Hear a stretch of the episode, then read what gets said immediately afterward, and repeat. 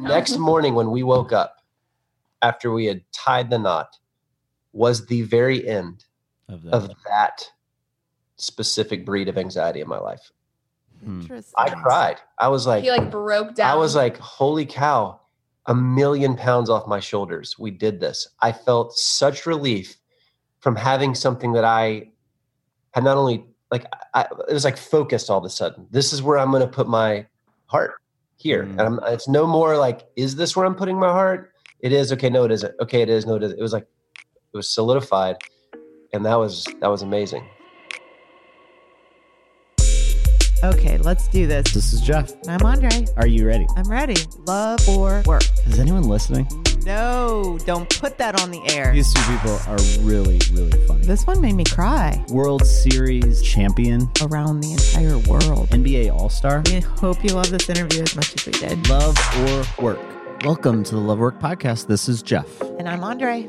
And we are thankful that you're here listening right now, wherever you're at, whether you're in a car, whether you're on a walk, whether you're on a run.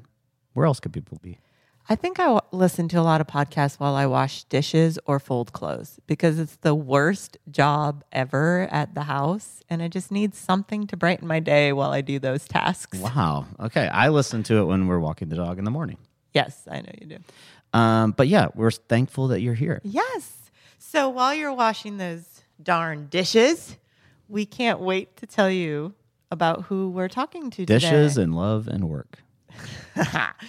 so today we are interviewing Trip and Hannah Crosby. And they, uh, it's I actually, I'm not sure if Hannah's ever changed her last name. no, she Hannah Joiner Crosby, maybe, Maybe. but she is on Instagram. She's an abstract artist and is on Instagram at Hannah Joiner. So I want to make sure people know that because you need to check out her Instagram and look at her art. It's amazing. They have been friends of ours for years. And one I tidbit, have her art all over my house. yeah, yeah, one tidbit about Hannah is that she has supported my organization through her art for every year that we've ever done an art auction. 10 year 10, 10 years? years. Has it been 10 or It- 9? Next year's 10. Next. So hopefully she'll support us again next year. But she And then Trip is, uh, I guess he's a great friend, but I would say you would know him most from a lot of YouTube videos, funny YouTube videos online. amazing. I mean, many have gone He's- viral. So creative. Yeah, he sees the world from such a unique perspective. Yes. We actually one one uh, interesting thing about them. We crashed at their on their couch one time. Do you remember that? Oh, no, not even that. We drove our rickety VW bus up into their driveway. One of the few people that saw us on that trip. We visited them in Los Angeles. That was a fun night. It was awesome. Yeah. So they got to see our V dub. So going looking forward to this. I okay, before we get into like the three things to listen to, we always tell every couple that we meet or talk with on this podcast, we ask them, we say, will if you are vulnerable, if you are authentic, this is what people really, really, really want to hear. The question is how, you know, how willing are people, you know, to go there, right? Yeah. To share the story that is really, really personal. And If there's one interview that we've ever done about going there, this is this it. is it. This is the most raw, real, Honest. honest interview. Oh my goodness. Uh, you need to listen Yeah, to the end. all the way to the end. Um, so I don't want to just say like do these three things. I just I want to tell you this is very, very vulnerable.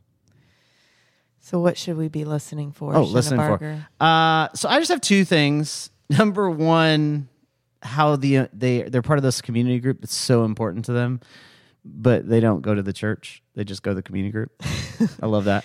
And then secondly, We've done that for a while. yeah, two tips that they received from two very influential people in the Atlanta area and beyond, Andy Stanley and Reggie Joiner. Reggie's Hannah's dad. Um, before they got married, the two tips that they received from these um, really wise men in their lives and um, how it played out in their marriage all along.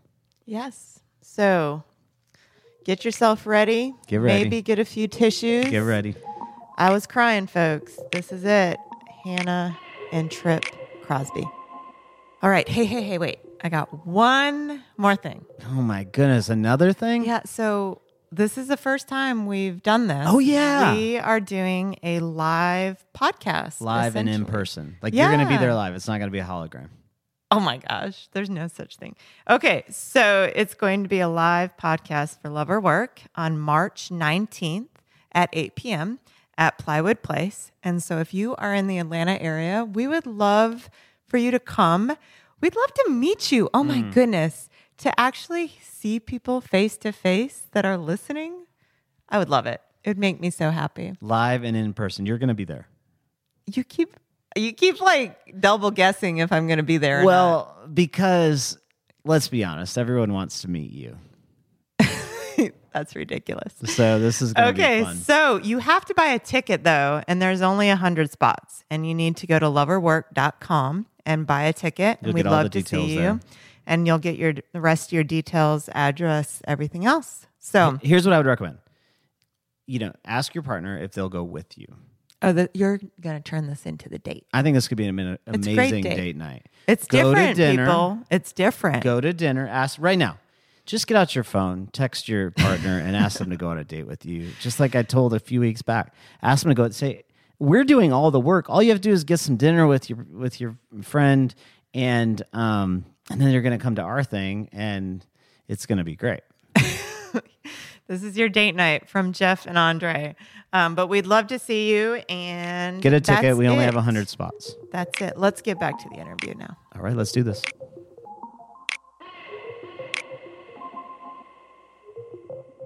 When we met, it was through work because I knew her dad, Reggie, before her and had done work with his nonprofit, Rethink.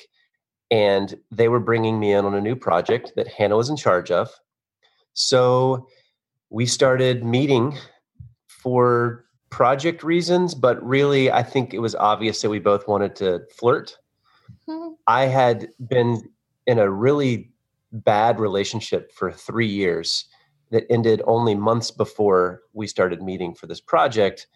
And to be completely frank, I was kind of on a rampage at the time. And I really just wanted to hook up with as many people as I could. And Hannah was next on the list. Wow. And there you have it, folks. How does that feel? Hannah. huh? Hannah, oh, I the mean, I, next I take hookup. it as a compliment. I it wasn't like okay, there wasn't a list, but when we started meeting for the project, I, I got this vibe. We were flirting, and I thought, oh, okay, this is gonna, this is probably gonna happen. and, and- to be fair, I was in the same kind of season. Okay. So Yeah. there was a lot of sexual energy. Right. there was. And so we went on this. We, we didn't go on a date. We just kind of met up at a concert at Smith's Old Bar. And then afterwards, we went to L Bar, which is like a bar, but kind of a club. And yeah. We were going to dance. And we didn't really. We ended up sitting in this back room and talking for like four hours. And then have pretty much continued that conversation that started that night for five years. Hmm. So what started as a attempt at getting some Action. action turned into like a really real amazing friendship. Hmm. It just kind of hit us out of nowhere. Now we brought baggage into that relationship. I'm sure that's probably assumed just based on how we introduced the story. But that baggage kept us in a dating relationship for three years after that. And that some people that's not long, but I was already in my 30s. She was already in her 20s. And so that baggage was stuff, stuff we had to deal with. And we did. And eventually we got married very, very confidently. And um, we've we've not looked back. Hmm. Hmm. That actually reminds me of their wedding because did you guys know that we were late to your wedding? Oh my. I think you've told us, and, but no, we had no idea. I think about it every wedding we go to now. Well, it was so You embarrassing knew- because how it was. late were you? It, well, it, you guys had such an intimate, you know, and then it was outdoors too, Uh-huh. and so couldn't like sneak in. oh, you There's no couldn't way to sneak in. It's like, oh No. my gosh. And then you're wa- we were walking, you know, it's outdoors, so like every step we took on that like gravel was like, it was horrible. okay, so how many years have you been married now? Five. Five on March 15th. And then two children. hmm A one year old girl and a three year old boy. Okay. Both newly those ages. Yes, just had birthdays. Yeah. What I really loved about even the start of your story is you're kind of talking about baggage and talking about how hmm. you really had to deal with it. Tell me about what that entailed. Tell me about, you know, I mean, I remember having dinner with you guys when you were still dating, and it was like, there's just things. There's so many hmm. things, and I we just we can't go to the next level. So, what did you intentionally do? Well, I feel like it's probably different for both of us, but um, I was coming out of like a a very like emotionally abusive relationship before I started dating Trip, and I was just very skeptical of men, and so um, even though I had every reason to trust Trip, I think I brought like a lot of skepticism into our relationship, and so I actually Trip had been in a part of counseling for since I met you. I don't even know when it started, years before. And he actually asked his counselor for a recommendation for me. I mean, I wanted it. And so I had, I started seeing a counselor in the middle of our dating relationship to just deal with all the things that I had been through that I had just never dealt with. I never knew how to deal with. Mm-hmm. These weren't little things either. No, they were things that I I didn't even realize had completely impacted who I was on a day-to-day basis, like how I interacted with the trip, how I interacted with other people. I wasn't a very joyous person. I think I really wanted it. I wanted to be happy and fun, but and I think that's part of why I was so attracted to Trip. But deep down I wasn't because I hadn't dealt with the stuff that was holding me Mhm. down. So um and I think he had his own stuff to deal with, but I also think he knew he didn't know exactly what it was I was dealing with or why, but I think he knew there's just something she hasn't dealt with and she's Mhm. not where she needs to be. Hmm. I mean, I think you could say that now for sure. Yeah. I mean, that was a lot of my hesitation in moving forward was just sensing some dysfunction uh, in our relationship. And I'm not going to say we both didn't have dysfunction, but I had, I was like eight years into therapy at this point, And a lot of mine I dealt with. And I, I was, I'm eight years older than Hannah. So Yeah. I had more time to deal with mine. So I was aware of it, but there was just this thing about her that made me want to just keep looking past it and believing in a more restored, healthy version of her, which is what I get now on a day to day basis. And it goes against a lot of the advice I was given about dating. It was like, hey, if there's, you know, if, if they don't seem healthy or there's this or that, like run. It was kind of how I grew up. But I don't know. I'd been in relationships that checked all those boxes, but there was always something missing that Hmm. kept me wanting to just fight for it to continue. And this one didn't check the boxes, but that thing was there. Yeah. And so we just kept going. And I think something that you actually said this, someone told you this about another girlfriend you had, but it always stuck with me. He told you that the most important thing was the direction that they were headed, not necessarily where exactly they were. Hmm. So I think for both of us, we knew we were headed in the right direction. We just were at different places, but but we Mm. had confidence in knowing we were headed the Yeah. same way. My therapist had I've been meeting with him through lots of relationships. And Hannah was the first one that he he kept wanting me to fight for. Hmm. and he you know i would come in there with ready to just unload all these issues and and my story was always like why can't i get out of this relationship that i want to get out of Hmm. you know would always his response is always like he just didn't seem like he was convinced i really wanted to and he he at some point said those red flags are yellow he's like i would tell you if they were red flags Hmm. but those are yellow flags. And I got to the point where eventually, because I think he was smarter than me, because he should be, because he has a doctorate in these kinds of things, he said, Well, then just get out of it. Hmm. Hmm. And I think he knew, that you didn't want to. well, I had to kind of go there. So, three, two and a half years in, I realized, okay, That's three years. three years in, I realized I got to, you know, shit or get off the pot here. So, Mhm. Mhm. I initiated a, a, a break for a couple of weeks, and we didn't really call, have a label for it or call it anything. I just said I need some time, and we took time apart, and that's all it took. for me Mhm. to just get away alone and realize, no, I'm in. Yeah, this wasn't what you wanted. So Yeah. how do you make the fi- like how it seems like a lot of stuff and then you how do you make the leap then to be like okay, we're both we're good. We're doing it and go into like the marriage part. I knew I wanted to marry Trip probably a year in. Okay. Hmm.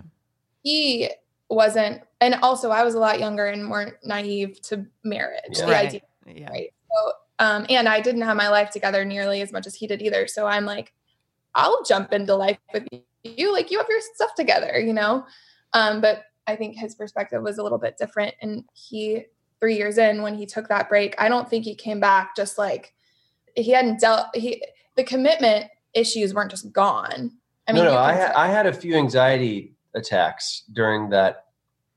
But between the time that we took the break and decided to get married and got married, that was probably the hardest season for me Hmm. because at that point I was moving counter to my um, my unhealthy tendencies. Like the, the unhealthy parts of me kept me from progressing in relationships my whole life. And at some point, it was a matter of me actually taking steps that didn't feel natural, Hmm. but I knew were the right ones. And so I just had to do that. And man, it was hard. I, I actually got on some medication for a little while there. And um, at our actual wedding, I was still like, I was kind of trailing towards the end of my medication that I was supposed to be taking. And I was back there about to like come out. I think the music had started and the grandmothers were being hobbled down the aisle or whatever happens. And I was like, Dad, I need my bag over there. He's like, Why? I said, Well, I think my my medication's in there. And Andy, who was marrying us, was like, Medication? I was like, Yeah, for anxiety. He was like, Anxiety? I, I think it really concerned him that, that I had such anxiety. Um, But this has been anxiety has been something we've both dealt with Yeah. our entire life. It's not like it just came out of nowhere. Yeah. this is no lie, though. The morning, Andy's like, he's the gonna next bolt. morning, the know. next morning when we woke up after we had tied the knot was the very end Of that. of that specific breed of anxiety in my life.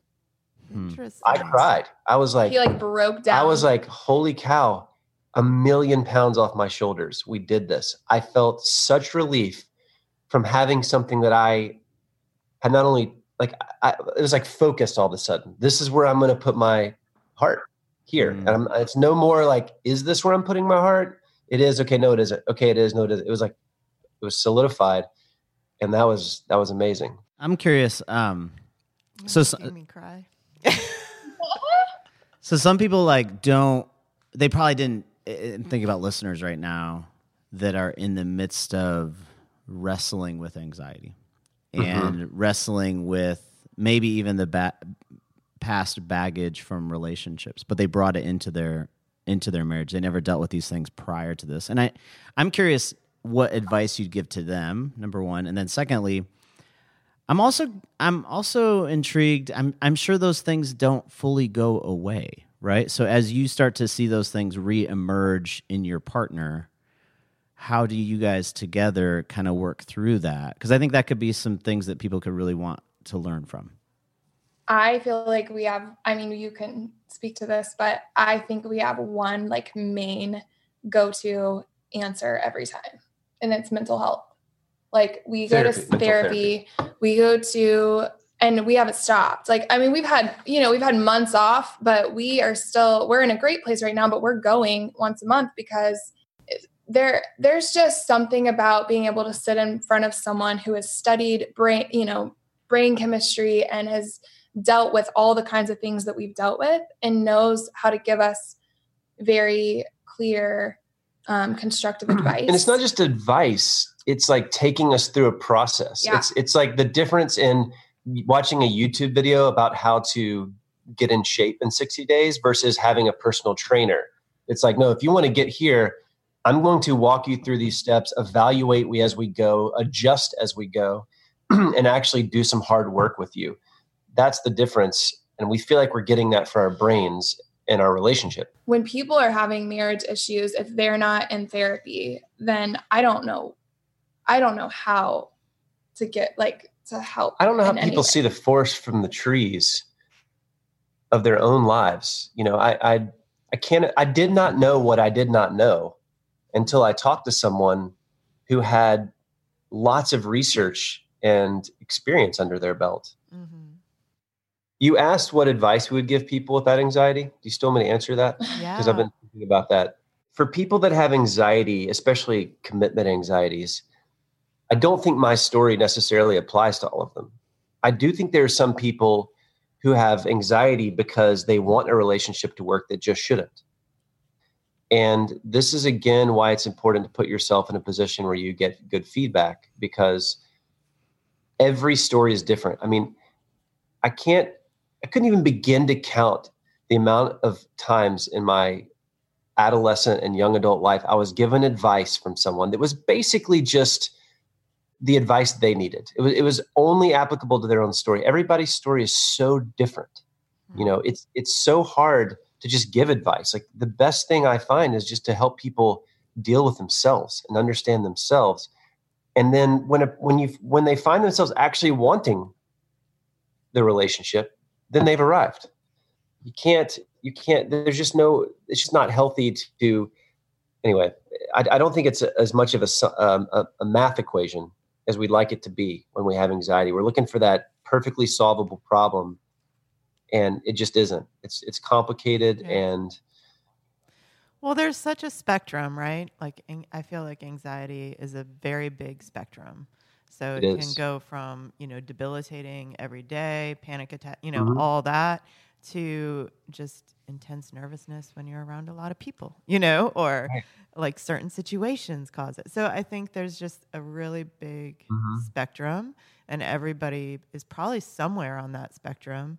And so, yeah. you know, some need medication and some don't, and some right. just need, to, you know, like. In my case, I had medication going for a few months, and that's it. And the rest of my adult life, I've dealt with it in other ways. Um, exactly. Um, so I think everybody's I think you're right. There's not this like here's your five steps to success and overcoming anxiety. You know, it's yeah. Okay, I want I want to turn shift shift the conversation a little bit. I want to go back to when you guys decided to go to California. Um, because I think there's some interesting things you guys learned through that. Know, being friends with you and like knowing through. I mean, to be clear, Hannah, you did this to support his dream. Is that a fair yeah, I, um, yes, but so okay, the whole time Trip and I had dated, he talked a lot about wanting to go to LA. Um, but I knew he wasn't gonna he wasn't going by himself. I mean, he just mm-hmm. be like, I wish I lived in LA. I, I wish I could move to LA. And then when we got engaged, I for multiple reasons, but one of the reasons was I don't I don't want to not go to LA and then like in 5 years you we like have kids and then you're like we should go to LA. Mm-hmm. I wanted to start there and I knew it was his dream, but also we both grew up in Georgia. Our families were here, our lives were here. We were both established here as individuals and I just had this desire to like get out and mm. be us by ourselves. We wanted to build an identity as a couple that wasn't based on the lens of our own families that we were constantly filtering everything through and our own communities? I was really close with my dad, and I still am, and he he's really close with his mom. And there was just this like I, I didn't know how to be married to Trip and him be my like my main person. You're only, yeah. Yeah. Yeah. And it, so, it was just too easy to run to elsewhere. Your family. Go back yeah. and talk to your dad about something instead of talking right. to Trip. Yeah.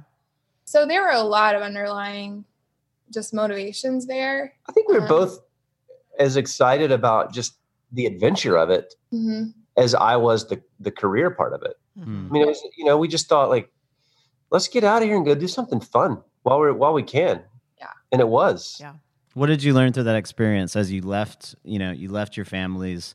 You, know, you came back a lot, but I'm you sure went and had some loneliness with that too. Yeah, talk about that year, and I think it was about a year that you were out there. Um, you were out there almost three. almost three, oh, years. three years. Three years. I didn't think yeah, that long. Mo- more of our marriage so far than we've been here, actually. But the first year, I was actually really depressed. Hmm. Like, I think. I mean, I had never moved away. Like that was I got me in the same month I got married and moved across the country. Mm-hmm. And it was really fun and exciting, but LA is a lonely place. And there's not just like people that have simple schedules you can build relationships with quickly. Hmm. Um, we made a lot of great friends, but everyone's schedules were all over the place, and it wasn't. It was just really hard. I mean, go some deep. people have that, but it turned out for us that the friendships we made were, you know, based on connections that we kind of had, and they were very segmented. So Hmm. we didn't have community. We just had friends that we tried to work things out with. We didn't have family.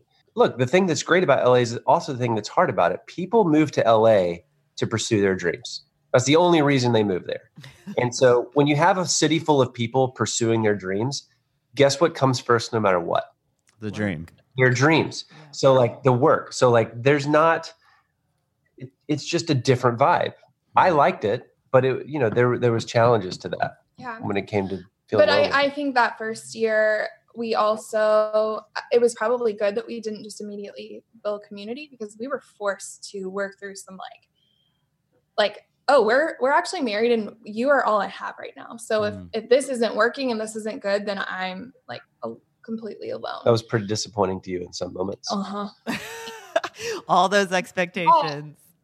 yeah Out the window. really, i feel like it just it made us grow so much closer um and i didn't even know we could be closer. We we from the time we started dating we were together almost every single day. Like we dove in.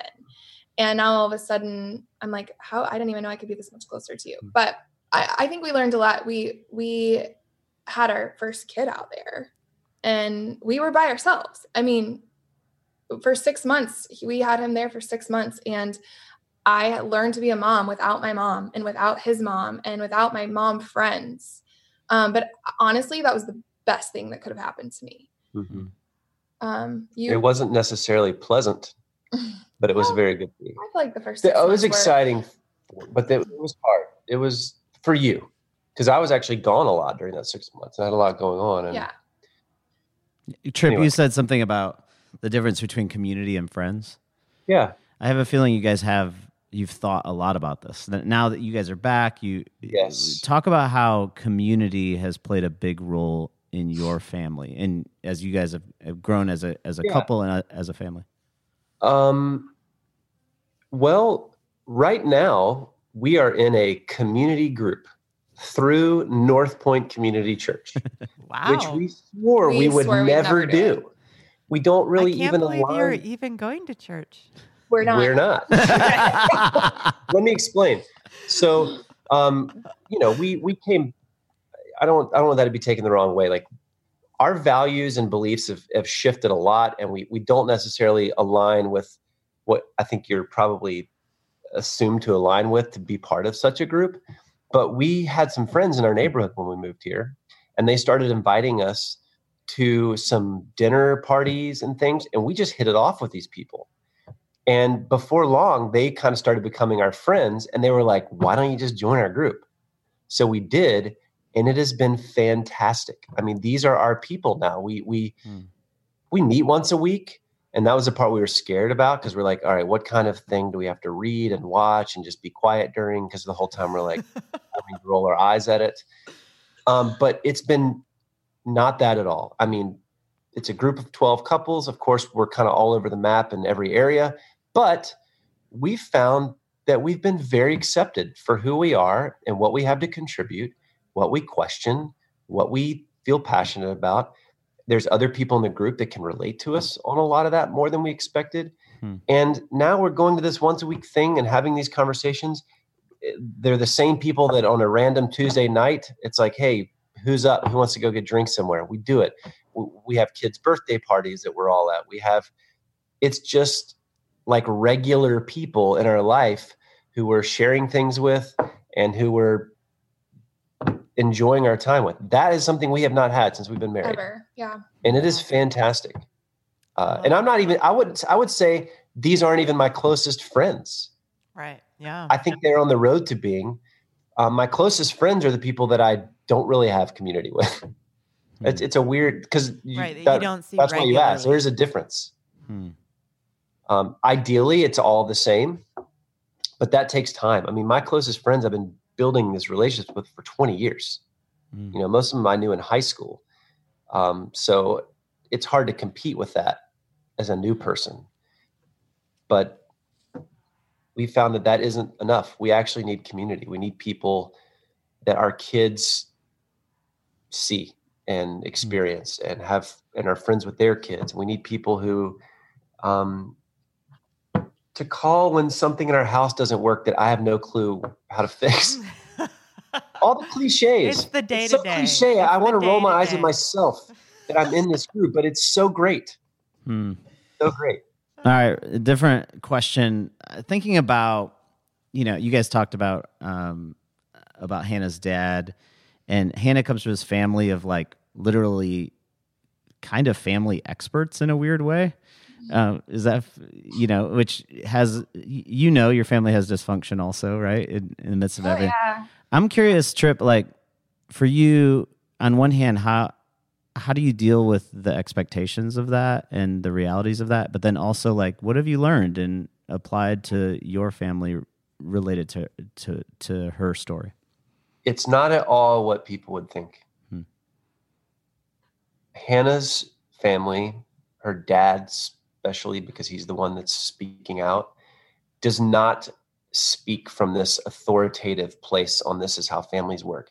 Her dad takes a much more humble approach that's I mean, he'll say like I did it all wrong. I want to help people not make those same mistakes. Mhm. That's that's really what's motivating him is to give parents and families what he didn't feel like he had, even as a pastor in a church.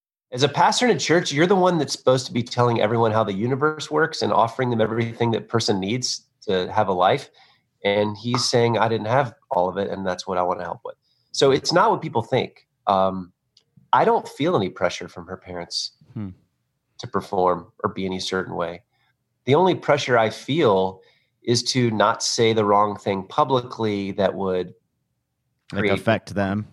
backlash or like because that kind of stuff happens in the world he leads. Um, Mhm. it's it's a very easy to offend subculture.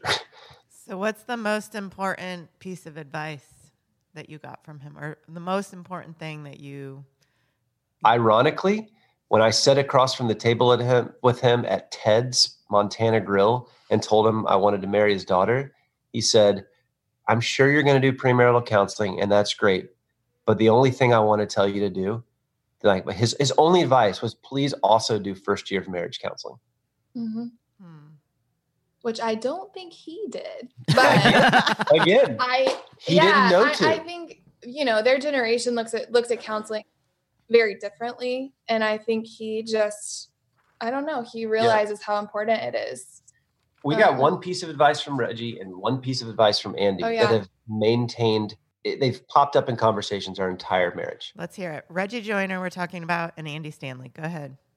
Reggie Joiner's Hannah's dad, and he's the pastor guy, and he told us to get premarital, oh, sorry, first year of marriage counseling. Andy, who married us, which meant we had to go sit in his office and do the thing that you do with the pastor before they marry you, which was as awkward for us as it was for him. especially since that meeting was really him telling us he accidentally double booked weddings. wedding. He doesn't Oh even do goodness. weddings, He never does weddings, but he he he promised us and Steve Fee. the same day. Yeah. So he was all he was all flustered. But he said, "Look, I'm just going to tell you the one thing I know to tell you." He goes, "This is really all there is to it." He said, uh, "The secret to marriage is generous explanations." Like, what does that mean? He said, "Well, he said you're going to offend each other, you're going to hurt each other. So when that happens, when you're the one that's hurt and when you're the one that's offended, just work on being generous with the explanation you allow the person to give." they have their reasons. Understand and listen to why they did what they did or said what they said, which is proven to be the hardest thing in our marriage. Yeah. I mean, he was pretty right. Mhm. He's like, he's like, I've talked to hundreds, if not thousands, of divorced couples, and I will tell you every time it's always the other person's fault. That and that that has been the hardest thing for us. I mean, yeah, for sure. is wanting to give the other person the benefit of the doubt when they have clearly hurt. yeah. Or just grace. in Yeah. assuming we know each other's intentions or explanations before Yeah. we are allowed to give them. That's amazing. I like it. All right, we're going to shift gears again. Hannah, you are an artist Yes. and have been, I mean, before kids, before all the things. You've always been that. And I just I'm curious how uh, you have struggled or how things have changed since having kids and continuing your work and your creativity and all of that. How I mean, how did you struggle with like letting that go and being like, oh, okay, I got to be a mom now because you know this is just like my art Yeah. thing, or you know how how is that kind of? I think we could just live here the rest of the yeah, you uh, no, I- we won't. But um, you know, it's funny because I I don't know if people relate to this or not, but I don't think it's what people expect. Um, are you familiar with you familiar with Enneagram? Yes. So I'm a three, Okay. um, three with a very very strong four wing, and uh, that's that. important. I can definitely. yeah that's that. important because i am not just this like artist who like just makes things to make them like i i wish i was honestly but i really have this like being deep down inside of me that wants to feel successful. Mhm. i always have. I mean since i was a kid i i have. And um it, honestly having kids has like skyrocketed my passion for painting and creating and having my own business. And i don't really know exactly why. Um, i think that kids gave me a lot of purpose that i know i'm never going to lose. And i think i've because i'm a three i'm so scared of failure. And I never really jumped into my business full force because I think I was scared I was going to fail at it. And once I had kids, it was like, She won't even play a board game if she's played it before and didn't win. no, that's not even true. That's such an exaggeration. That's a But that's a high three right there. I, I, if it's a game I know I'm really bad at, I don't want to play it because Right. Embarrassment for a three is the worst. And Yes. him and his sister are super competitive and they like, they have every board game memorized. It's like so annoying. So when I play with them, I'm like, I, I literally sit there like dumbass. I'm like, I don't know any of this. And this is not even fun for me. It's fun for them. Whatever. Anyway, okay, go so- back into your art here. I don't even know what I was saying.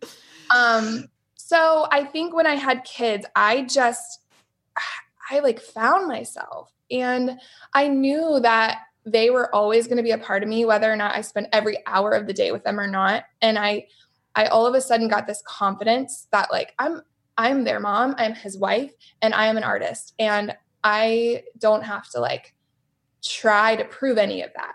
And so I think I don't know. I just had this passion to to dive into my business. Um, of course, I feel guilty a lot that I'm not spending as much time with my kids. But it's funny. I was thinking about this yesterday. I think it applies more to Neva, my daughter, than Miles. But I hear all these moms say, "I'm never going to get these years back. I'm never going to get these days back, and that's why I want to stay home." And there's nothing wrong with that. That's beautiful. That's amazing. For me, because I was born with this like drive and passion to do this, I look at my daughter and I think this is the only time in my life that I'm going to get to pursue this with this kind of passion and this kind of drive because I have it right now, right? Like I might not have it in 10 years. And if I don't pursue it, then Neva, when she's a mom, she might look back and go, "Well, my mom stayed home with me, and she she left her dreams because she um, wanted to raise us, and that's what I have to do." Yeah. And I just that's not my heart. Like I really want to build what I'm passionate about so that she sees that in me and she feels the freedom to do it if she wants to. I love this because I actually want my daughter to watch Hannah pursue her dreams. More more than I want Hannah to be with her every single hour of the day. I want her to be modeled what it looks like to have confidence and a desire to contribute to society. I think it's so you just hit yeah. Not that being stay-at-home mom is not contributing to society. know, It- but Please, it's guys, chill out. It's not what I meant. I'm just saying this isn't this isn't i just really want to be clear because this is never going to be this fight between staying home and working like no, that is not the conversation that we're talking about and so because there, there are downsides to both. yeah there is and there's sacrifices in both. So Right. um but yes i hear you that this isn't like a bashing of stay home or not or whatever but i love that i love that. How do you trip feel like uh what what does it take for you to support that? I mean how how does that impact i'm sure that makes changes to how you're going to do things Yeah. and how you know you travel a It's lot. Never, yeah, it's never been. Uh, it's never been hard for me to want Hannah to expand who she is professionally. I've always been excited about what she does. I think I've been more confident in her than she has been for a long time. Hmm. Um, the challenge is really just that we're both like that.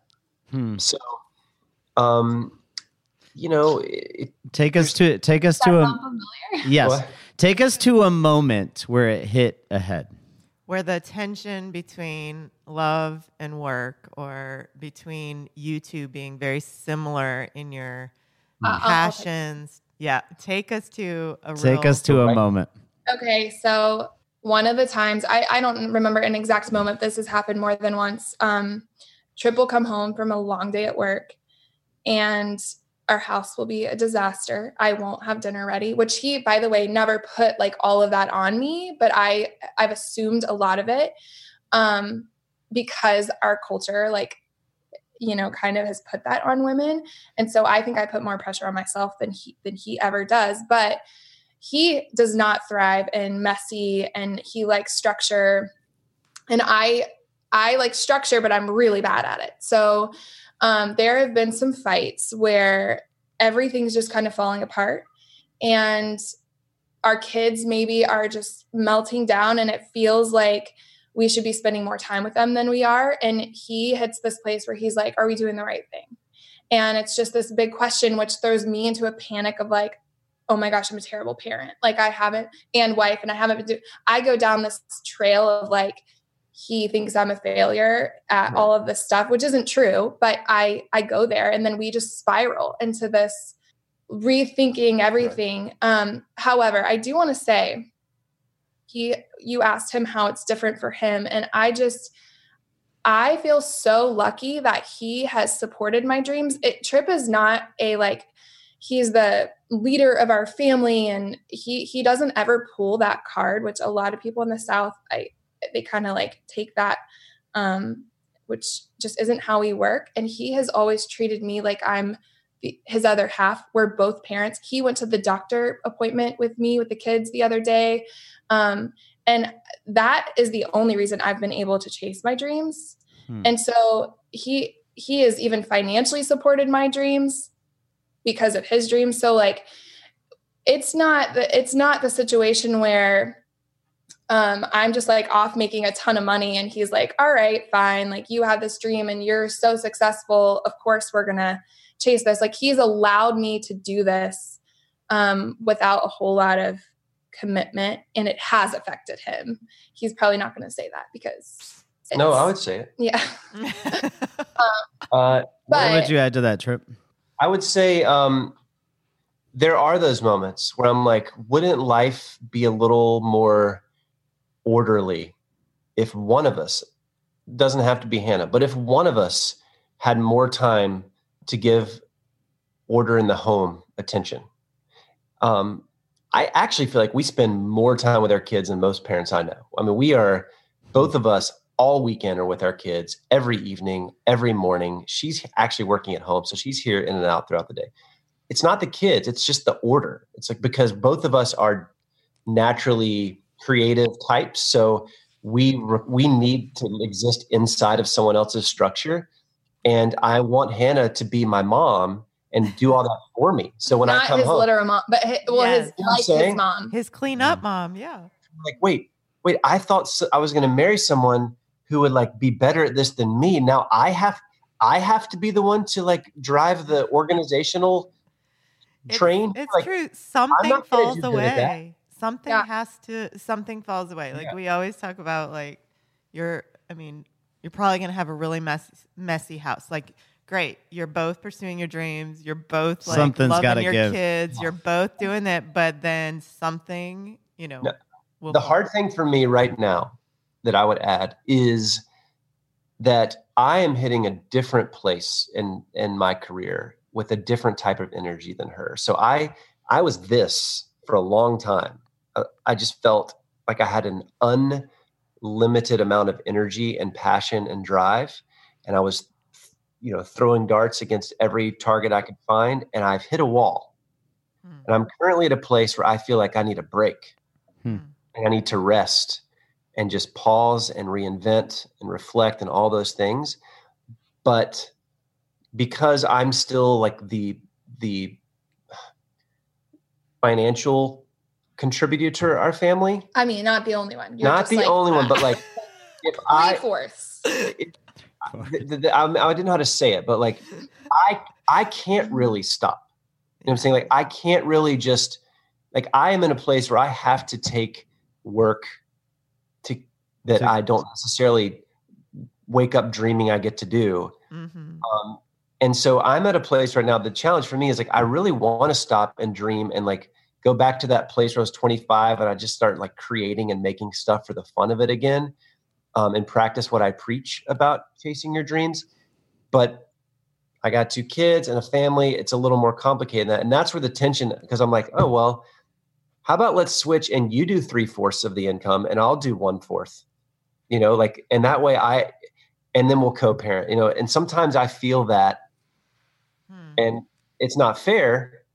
But I, you see what I- you see what the It's tension would be. That's so hard. So, but wait, but you're leading to you're making a decision. You're going to take a break, right? You, you were just talking about. So yeah. you're taking a sabbatical. I, I think you're calling it that. Just a season to rethink, right? Mm-hmm. And so, how did you? How are you figuring that out? Well, he's not taking like a pay cut. He's just Taking a break. really what he did was he like overworked himself the like these two months so that he can take a month off. Well, really, last year I saved up for it. Is what I did. There you go. um, so you planned. You planned for this. Yeah, sort of. I mean, I work for myself, so I have to, as you would understand, like I have to stay ahead, and usually I am ahead. Um, so it's still a little bit of a risk. You know, I'm taking, I'm not pursuing anything for two months, Yeah. and I don't really have an agenda. I can't even tell you what my goals are. I like that, and that that's why I feel like I need the break. Hmm. You know, Yeah. I I just want to chill. The And- reality, the reality is, you're going to come back with a, a million ideas, but that's a whole different. We need to have a se- separate conversation about that. Yeah, Uh, I'd love to. But I think, Oh I- yeah, we we'll we'll give you some good uh, sabbatical advice. and places to Okay, go I while you're love at it. that. This is like our favorite thing to talk about. I love I love what you guys shared. I think I think that you guys are hitting on the exact tensions that everyone is thinking but is scared to say. We hear something kind of like that a lot Hmm. from people. I, it doesn't feel like we said anything that would be scary to say for some reason. But people do say like that's what we think, but we won't say it. That's what he's saying. He's Yeah. affirming. Anyway, Well, this is like the whole point of the project is we just feel like not a lot of people are just saying it. So if we just have conversations with people, couples like you who are honest and vulnerable and will say it and share it, then maybe more people will talk about this. I love that you're doing this. Yeah. Which leads me to another question. Okay. You two, both of you, have incredible observations. Like you see things around you and you talk about it in ways that most people I mean, Trip, you've made a living doing this, right? Like you've done videos over the years where it's like these are funny observations about all, culture. all different things. As you guys have become parents, I'm curious what observations you've seen in other parents that you're like, I wish I could say this out loud. Most people aren't willing to say this, but observations you consistently see in other people. You know what? I, I this is the honest truth, and this is the first thing that came to mind for me. When I look around at other adults, I just think, what's going on in there? Like, I, I, I assume there's just, I just assume there's a lot of hidden stuff. Hmm. I assume people are walking around with smiles on their faces, cheering for their kids, but going home and just dealing with God knows what. I'm just I'm so curious about it. Is really what like I my like sick fantasy is to be invisible, not so I can just you know go find naked women. I, it's because I I want to go in people's homes and observe people's reality. Hmm. Because I'm so convinced that most people's reality inside the home, inside their head, is very inconsistent with who they are on the soccer field Hmm. and even on the outside. I mean, duh. I mean, that's what social media has shown us. But beyond that, I, I even even in real life interactions, I'm always curious what the heck is going on in there. Let's talk about it. Which ultimately kind of shows why you guys are interested in digging into the mental health issues and all that kind of stuff. Is mm-hmm. like you you know you know deep down it seems like, and you think about this consistently that there's people all around you that are that are not dealing with the reality that's right in front of them. The thing that bothers me the most about the world is that people can't just be honest or or this this whole thing and it it's what motivates me to make comedy or, and like call people out because I want to be like why are why are we pretending that this is not the case Hmm. and um, I remember a mentor when I was in just out of college sitting me down and saying like, "Hey, you've got to be careful because you're kind of coming across rude and mean, like in the way that you you're you're a critical person." And he challenged me. all right, this was powerful. He said, "I would if you have this kind of intuition about what's going on, then I need you to see that as God is showing you something that you can do to help." Like Hmm. you can be a positive force in that area. You don't just have to be the guy that calls it out. And that's been like the journey that I've been on. It's it's why we want to talk about mental therapy. It's why I want to make satire because I want to call people out. But the reason that I discovered I'm actually bothered is because I don't think people know how free they can feel. Hmm. There's a freedom that I feel like I feel that I notice other people don't feel. Right. When you're honest with what is happening. Yeah. Yeah. And actually, that's something we didn't really touch on that we should really quickly because one of the best things about our relationship is from day one, there were no secrets and there never have been. And we have talked about everything. As far Like, as you know.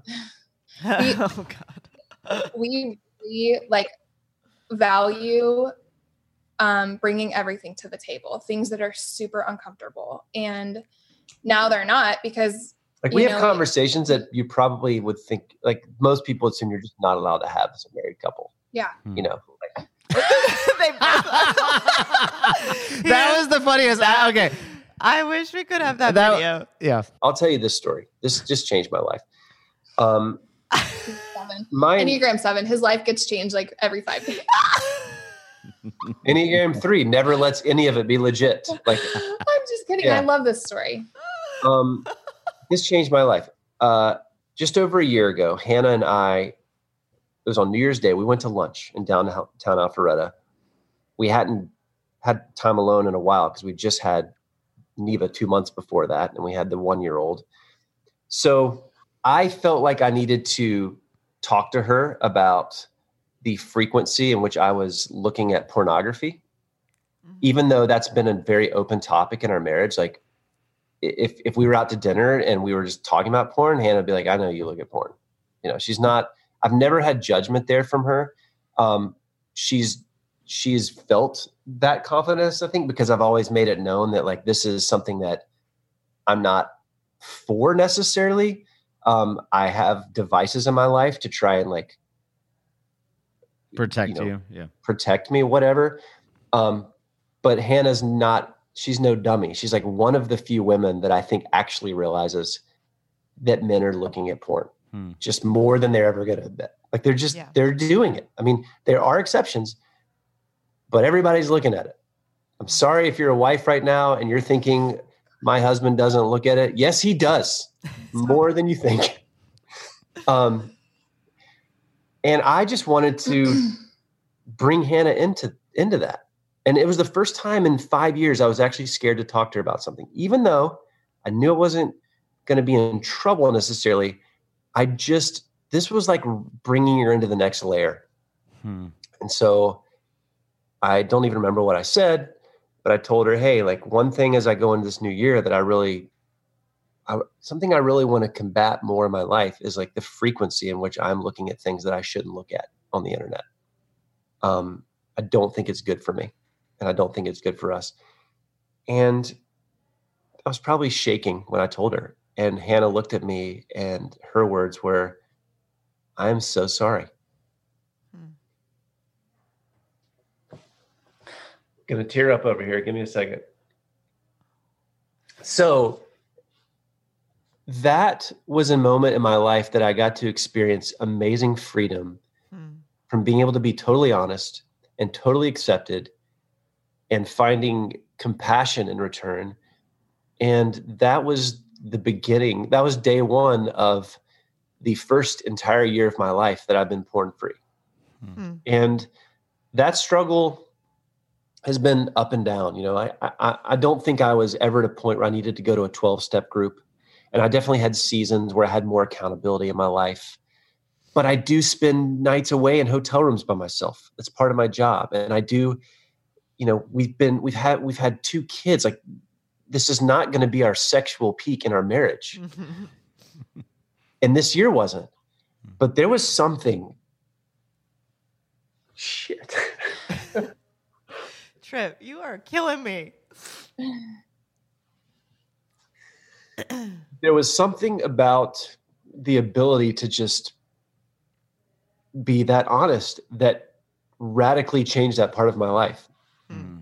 I would I combine that with a, a two year, three year, maybe even five year process of my perspective of God changing hmm. to being more like that yeah. than a guy who I have to behave or not, who I'm always either behaving or not behaving for. But that combined with it, Hannah treating me that way, I was finally able to change something about my life because simply because I believed it was a healthier existence, hmm. not because I was afraid of doing something wrong. And those are two different things. Hmm. It's like not not looking at porn was like me now going to the gym regularly. It's like I want to be better, healthier. Hmm. For me, for Hannah, for my kids, for my community, for the world. Mm-hmm. It has nothing to do with guilt or yeah. shame or feeling like I, just, I got to get my act together. I got to behave or or or I'm scared of what'll happen. It was there it's a it's a difference. Hmm. And uh that is what I get from her. Hmm. That was like the best story I've ever heard. Oh, I'm just left here to. anyway, so my point was that not having secrets and being able to be open with each other has been the most freeing. I, I didn't know we could feel this free, and I hmm. we want that for other marriages, yeah. and it's it's so rare. Mm. Um, you two are recovering over here. I know. You two are amazing. We last have question. one last question for you. We need each of you to interview eh, to answer this individually. But um, is it possible for both of you to be living out your purpose, your dreams, and stay in love and raise a healthy family? What is your opinion on this big question? It's a hard question the way I see it is those three things are they're meters. And I don't think they can all be at level 10 all the time. Hmm. It's like you have three meters that equal 30 total points, but you're only given 20. Hmm. So you've got to kind of take some of the points out of one and put them in the other seasonally. That would be my best understanding of how that works as a person who's still learning. If I was fully pursuing my career as much as I wanted to right now, and so was she, we'd have to live in two different cities.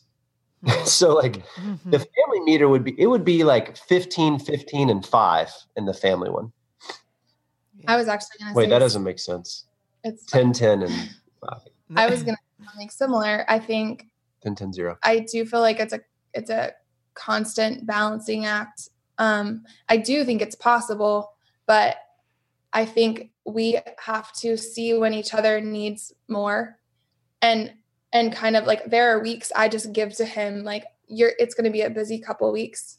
Like this is yours. And i kind of take more at home or um, you know take have some sacrifices at work. And then we like we're just a team. We have to be a team and let each other um, you know give and take when we need to and then you know make sure our kids are are staying right up there with our dreams um Yeah. so i don't i agree i don't ever think that everything just gets all of us at once that's not possible but um Sometimes I just right now, sometimes I wish I could just take a year or even just six months and just be like, okay, you have all this energy for what you're doing. Go do like go do all of that for six months and I will pick up all the other slack. Hmm. It's just that's not possible. Bills. America. savings america right i'm like obsessing over all the like uh, minimalism stuff the simplicity stuff because i just i i really want to i want to make sure that the reason we can't have 30 total points isn't because we just need something that we don't really need Yeah. Mm. it's Yeah. it's causing us to maintain this level of lifestyle. Yeah. Yeah, Yeah. because it's so easy to let these like cultural expectations filter in and you don't even realize it. right Yeah. Well, thank you guys. You were amazing. I don't think I've cried so much in a podcast with a comedian Oh. in my whole life. Just kidding. that's what people mean when they're like i thought you were going to make me laugh and you made me cry I'm teasing Tripp. You know I'm teasing. Actually, it's funny. There's been two episodes I cried with Foxworthy. with Jeff Foxworthy too. that's funny interesting he made me cry too. They were they were like incredible. both also. the funny, the supposed funny people. He's so deep and amazing. I was like bawling. So Um, the only reason i think we like to do comedy is because everything else feels so painful yeah, and it's so deep within you that Hmm. you don't know. Like it's your Right. it's the only way we know how to deal with the things that seem so hard. impossible. Yeah. hard. Yeah.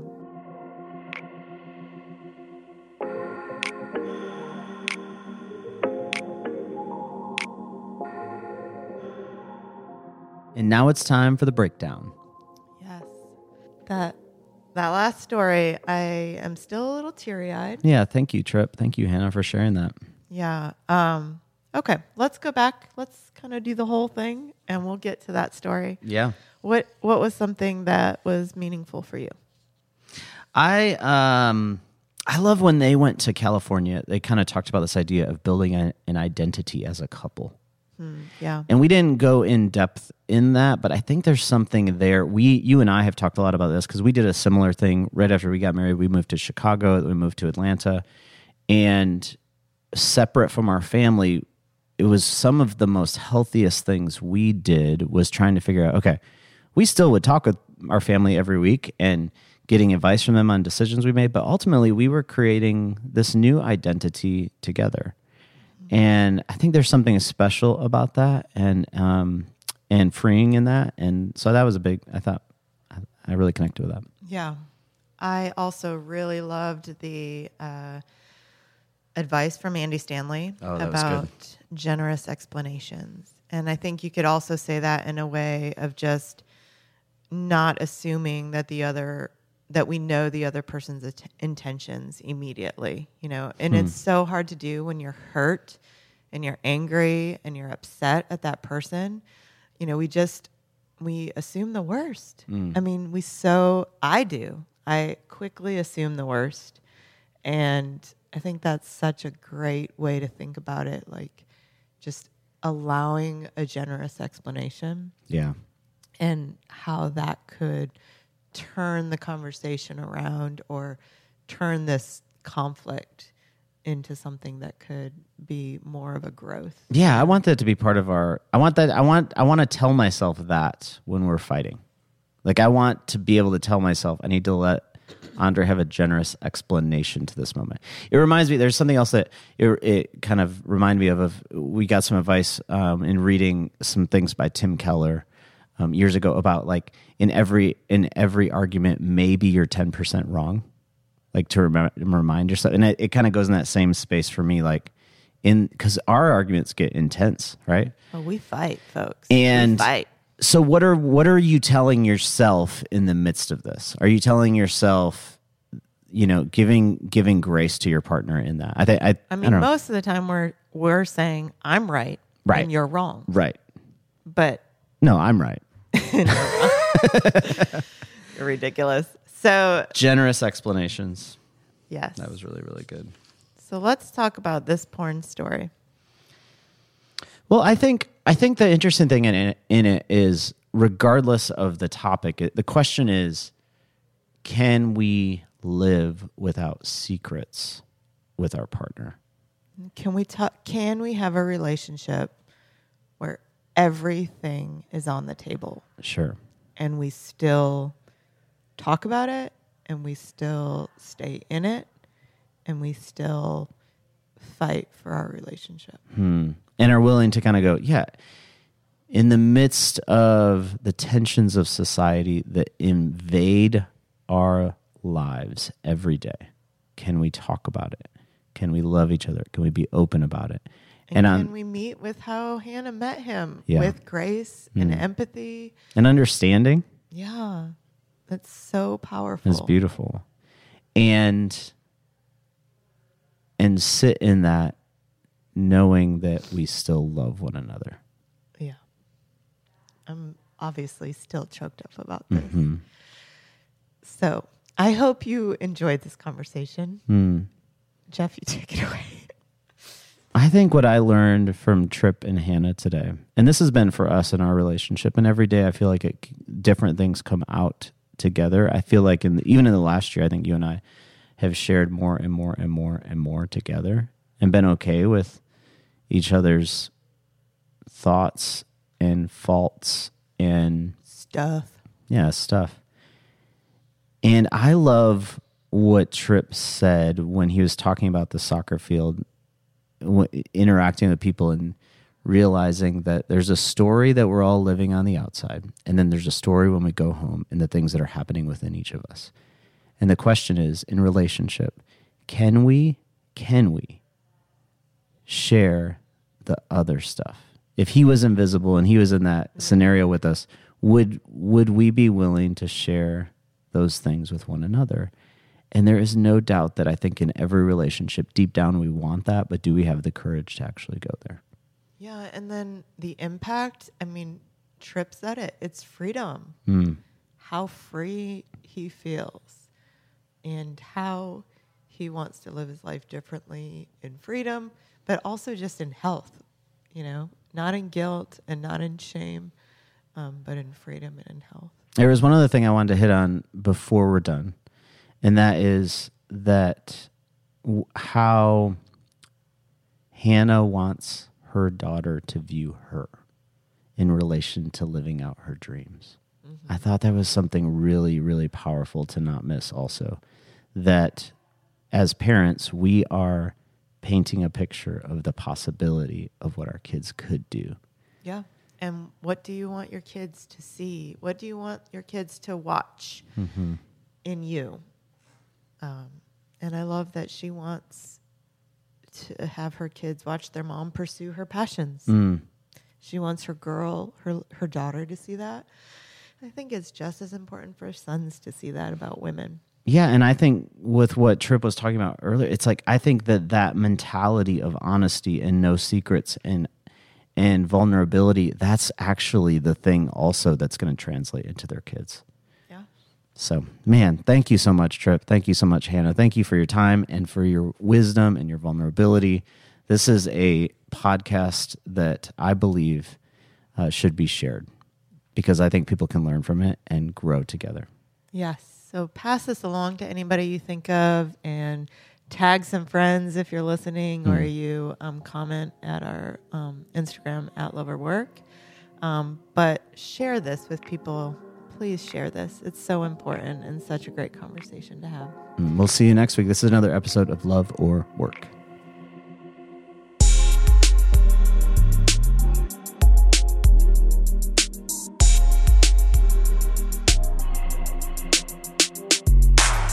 This episode was produced by DJ Obdiggy for Soul Graffiti Productions.